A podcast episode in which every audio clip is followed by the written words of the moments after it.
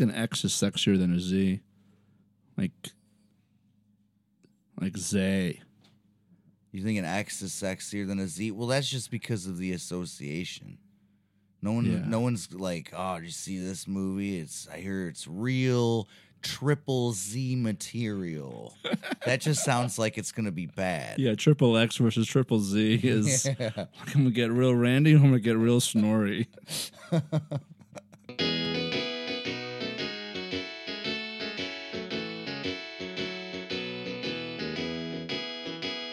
Speaking of snoring, I read about this guy James Joyce. Well, let's take it back. Thank you and welcome for tuning in to the Sergeant Pepper's Lonely Hearts Club Band Good Time podcast, the only podcast that identifies, biographies, signifies all the figures on the Beatles' 1967 album, Sergeant Pepper's Lonely Hearts Club Band. Today, we're talking about James Joyce.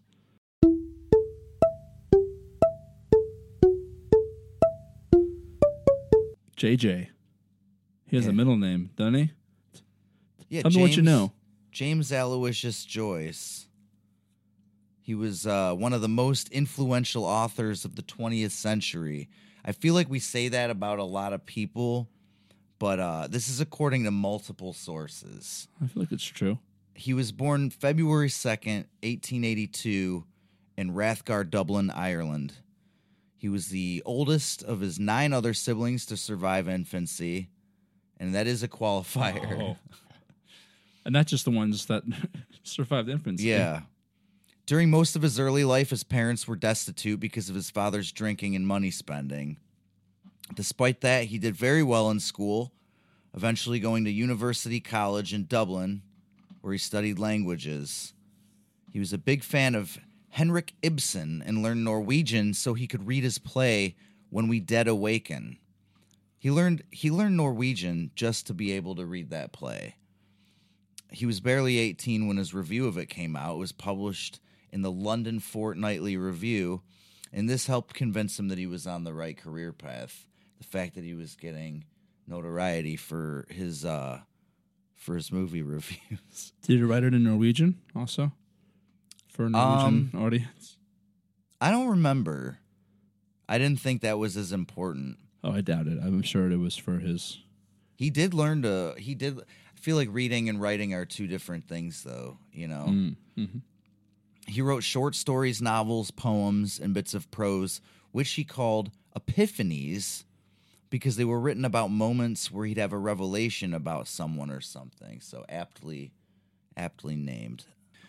He's better known as a novelist though. Everyone's read Uli- Ulysses. Or, We or all- did they lie that they said they read it? Yeah. I didn't read it. I didn't read I'll it be either. honest. I just said that because I feel like it's obvious that not everybody has read it, and I was being a bit facetious.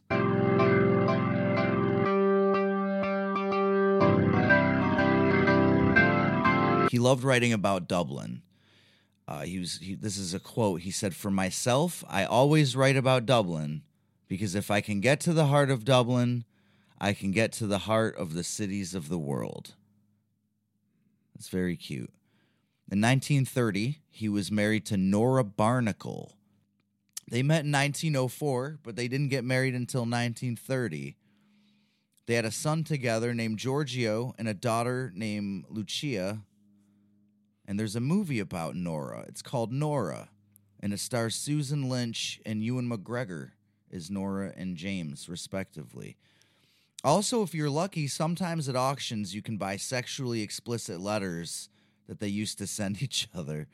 One of them was sold for 240,800 pounds, which is over 309,000 US. It's a lot. Just to smut. read some of their yeah, some of their uh, sexting messages.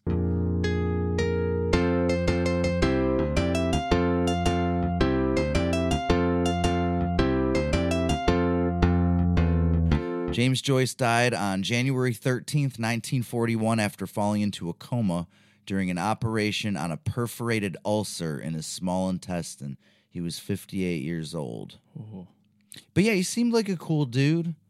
Um, Who do you think chose him? James Joyce. Uh well, I feel like Paul McCartney's the only one that reads regular books. Uh George is into Indian gurus. So he's reading a lot of like religious and spiritual texts. I think Ringo reads Archie comics. and uh sometimes the funnies. And I think that John Lennon just looks at paintings. I feel like John Lennon's more of the uh, William S. Burroughs sort of type of writing. Oh yeah. You know, just like cut up a bunch of words and throw them in the air. Yeah, and that, pick them up one too. at a time, and that's a sentence. Just real abstract abstract abstract. Abstract. That was a good word. abstract. Real abstract bullshit uh that you know he doesn't have to be able to explain. That's the kind of guy i think lennon is. The ab- the more abstract the better because who's gonna tell him he's wrong? Who do you think picked him? Probably Paul. yeah. Yeah, probably Paul.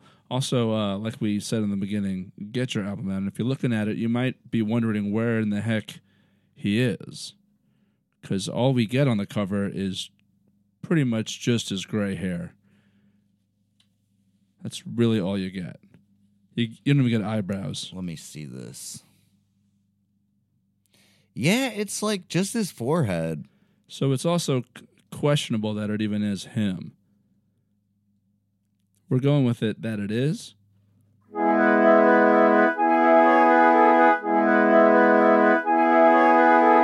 So we've had a lot of authors now. We've had, like I said, Burroughs. We've had Poe. We've had H.G. Wells. And that's just off the top of my head. I'm sure other the other ones were as well, but those are the ones that stand out to me.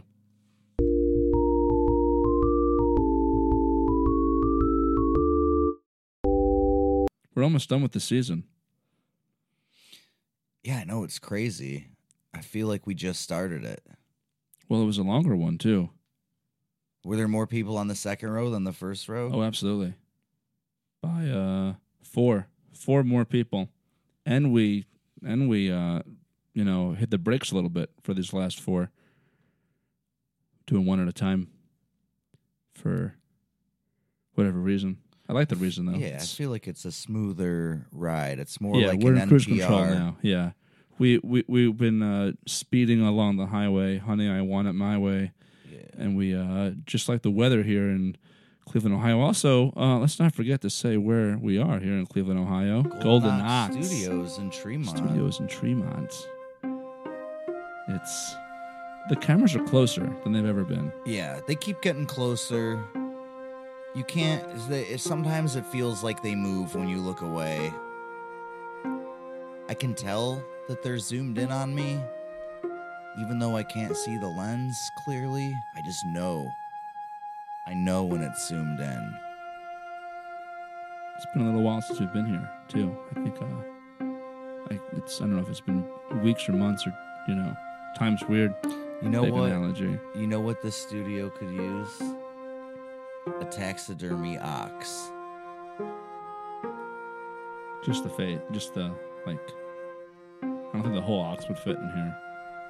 Oh, I think it would. It would take up some space, but it would definitely be a statement. Oh, oh, excuse me. Just got, I just got to, just gonna skirt by here. Just gonna get behind you, And you can get. Ox, gold leaf. and spray paint it gold. Oh yeah, or you could just spray paint. I was gonna say get gold leaf and just like smother it all over it until it crinkles apart. Then it's just gold shavings on the bottom Yeah. underneath it. Dan, we don't have a third guest today. I mean, we always do. We don't have a fourth guest, but our third guest should uh, should be introduced. While we were setting it up, I was thinking, do we really want Mae West to talk to James Joyce? I don't know. We still can. What do you think about that? No, I feel like Edgar Allan Poe would have a better conversation with James Joyce. Poe and Joyce. Yeah. I I I listen to that. But in the meantime, I did uh, give a prompt to our to our friend ChatGPT. I told it to write us a short story about Sergeant Pepper uh, himself uh, in the style of James Joyce, and I gave it a whole cast of characters. So we'll see what it does with it. And uh, told him uh, how to finish it off. All right, I'm So- excited. We'll maybe go paragraph by paragraph on this, and then we'll do some uh, some Poe, and then we'll switch out the Joyce, and we'll uh, pat you on the old the old buttocks, and I don't you know get what on with any your of that means. I feel like everything that you just said was a colloquialism from a different place.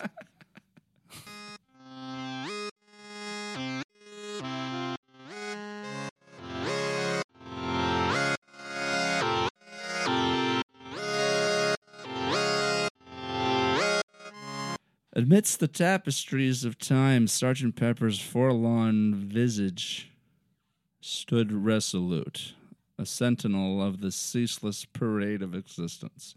His piercing eyes held the secrets of Aleister Crowley's incantations, whispered among the nocturnal mysteries of bohemian haunts. Mae West's sultry laughter echoed through the corridors of his memory. A siren's call beckoned toward forbidden pleasures. Lenny Bruce's words flowed like a torrential stream, mingling with the timeless wit of W.C. Fields. And there, in the shadowed alcoves, Edgar Allan Poe's Raven still croaked its melancholic verse, while Fred Astaire danced with grace across the ballroom of Sergeant Pepper's thoughts. Bob Dylan's folk melodies resonated with the murmurs of Tony Curtis, weaving tales of love and longing. Dion's voice carried the rhythm of the streets, symphony of souls seeking connection, and in the flicker of a candle's glow, Marilyn Monroe's beauty cast a gentle glow upon the canvas of Sergeant Pepper's musings. Laurel and Hardy's slapstick antics danced in tandem with Karl Marx's philosophic ponderings, a harmonious clash of laughter and ideology. And through the gears of H.G. Wells's time machine, Sergeant Pepper glimpsed the ebb and flow of generations, a continuum of change and consistency. Yet, as the vignettes of these luminaries intermingled with his reverie, the crescendo of their existence was but a prelude. For in the mosaic of Sergeant Pepper's thoughts, their voices converged and harmonized, resonating with a melody that would soon transform the world. The Beatles emerged from the tapestry, their youthful energy and creativity blazing a trail through the annals of history.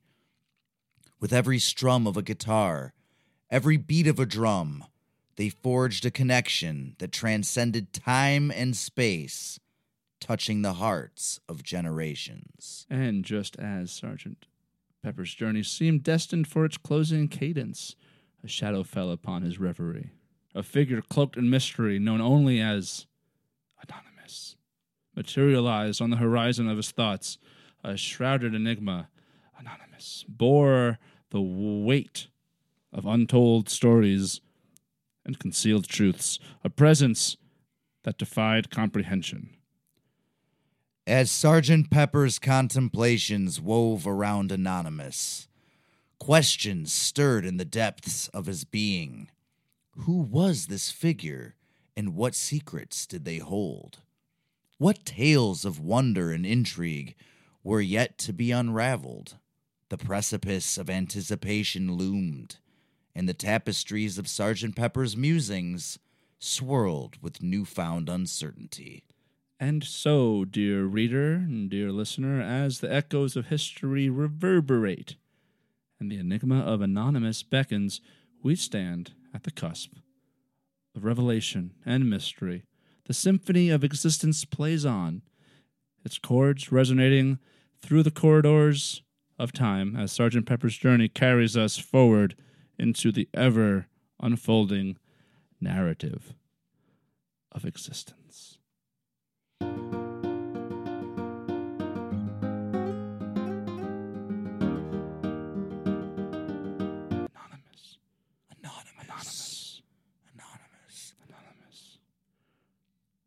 Funny that you mention Anonymous because, well, that's next week's episode.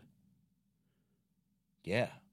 We need to find out who that hairdresser's uh, dummy. Where did that come from? Who's hairdresser? Well, I'm assuming it was uh, H.G. Wells's, right? His hair was fine. Probably The came out of had that. great hair. Didn't it, didn't we didn't we decide that the hairdresser's dummy came out of that trunk? Well, you need a trunk. You need a trunk big enough for a person, and a hairdresser's dummy is the size of Oh. a person. So So the hairdresser's dummy. I think it's a suspect to buy a trunk big enough for a person. You know, buying a coffin with that. You know, what do you need this for? Well, let me just buy a hairdresser dummy, and then we got the got the case, so we can do our time travel. And uh, well, we got this hairdresser dummy lying around. May as well put her on the cover. Maybe they had to. uh Maybe some of the random stuff is just there to replace the figures that weren't able to be on the cover, Quite possibly. like Gandhi and Hitler. And Maybe they Jesus, just for every Gandhi and Hitler, you get another Shirley Temple. Or another hairdresser dummy. Yeah. It's gonna be a can of worms. We're gonna sprinkle on. I don't know how you sprinkle on a can of worms. Sprinkle a can I don't know what you would sprinkle on a can of worms. Some tahini, maybe. Wash it down with some Sergeant Did Pepper worms seltzer. did worms used to come in cans? In the beginning, How would you keep them alive? Yeah, it's a terrible. Like that's like a. Yeah, no one puts worms in a can. No Because puts- anytime you ever see a can of worms opening up, they're always squirming around on the top. And then like a can of whoop ass. How do you put the whoop ass in a can? Uh, easy. You just uh, anything anything that says Hormel on the front is gonna whoop your ass.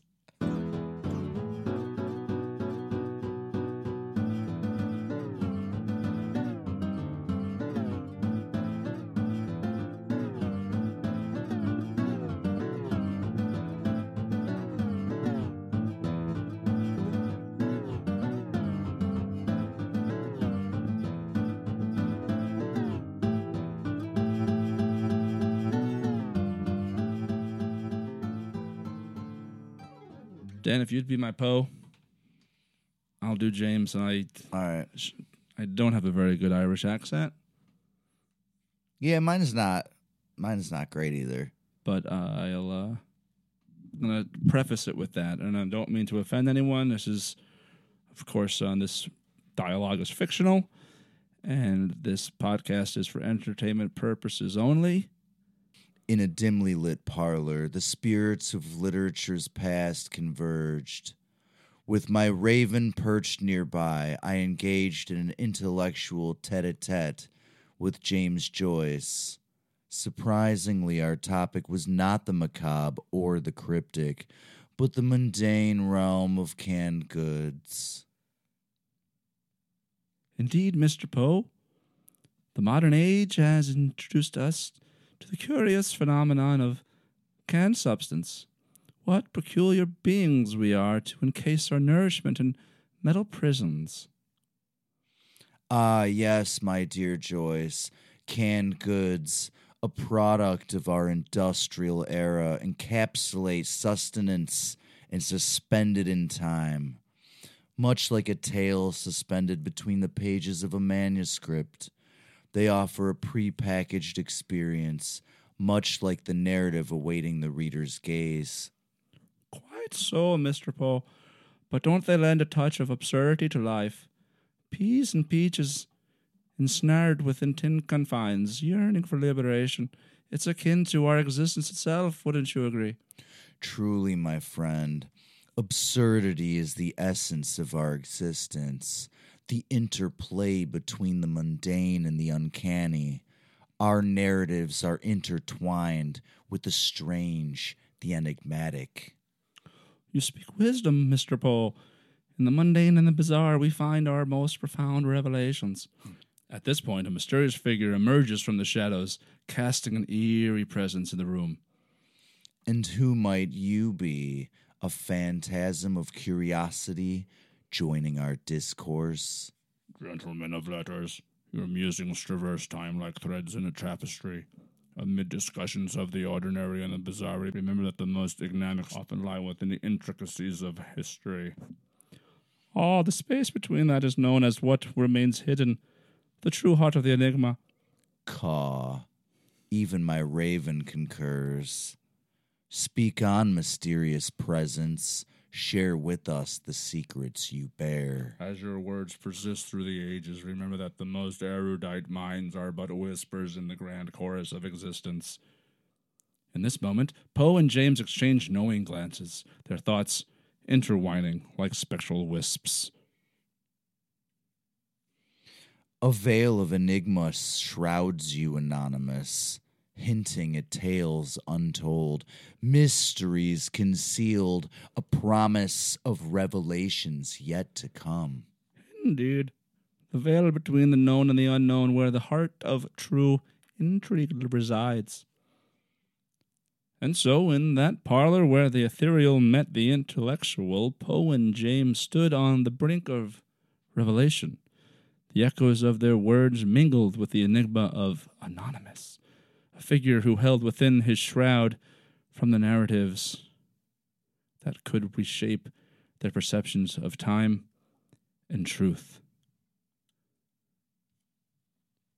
Well, I don't think he was going to be in that. What was that story about?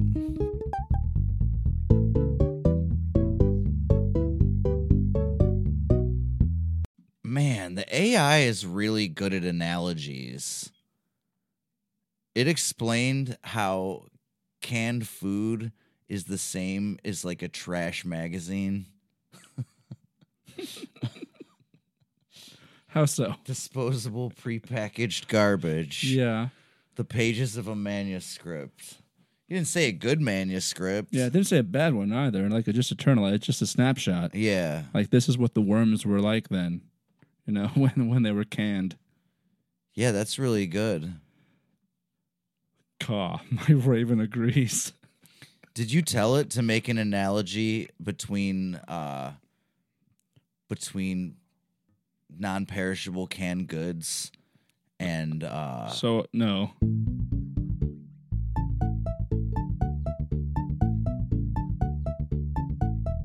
so like people say that AI is theft, but also we just had Edgar Allan Poe talk about canned goods and he made that real macabre comparison between like writing the pages of a manuscript and trapping them between the binding and how the animals are in a metal prison. The manuscript Who is that stolen from? Did someone else talk about how canned goods were like trapping things in prisons? it's a trap. No. There's no way. No way. That's very specific. Dan, who would we replace James Joyce with? James Joyce. Also, all we have of him is his forehead. Well, then Quentin Tarantino, because if he was in that picture, that's all you'd be able to see too. That's all you can see when you look at any picture of Quentin Tarantino is his forehead, or Kelsey Grammer. Those are both good. I feel like Kelsey Grammer would be a good James Joyce. What's another connection there? What's Uh, another he's, uh, connection? yeah. he, pretentious. He doesn't write. He, he didn't write though. Drunk. I don't know if I don't know if James Joyce was a big drinker though. His father was. hmm But I think James Joyce drank a lot too. Tarantino's more of a writer hmm than grammar. Kelsey Grammer, that is. Yeah. He uses grammar. I like Quentin. All right. Quentin Plus, I like that you can't see his face on the picture. Mm Mhm. No one Uh, even has to know it's Tarantino.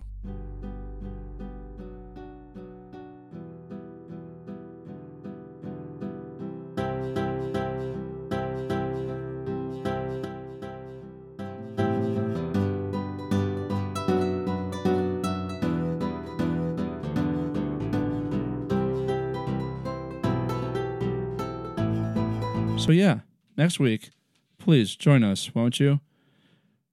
To talk about Anonymous, aka a hairdresser's dummy. It's going to be more interesting than it sounds.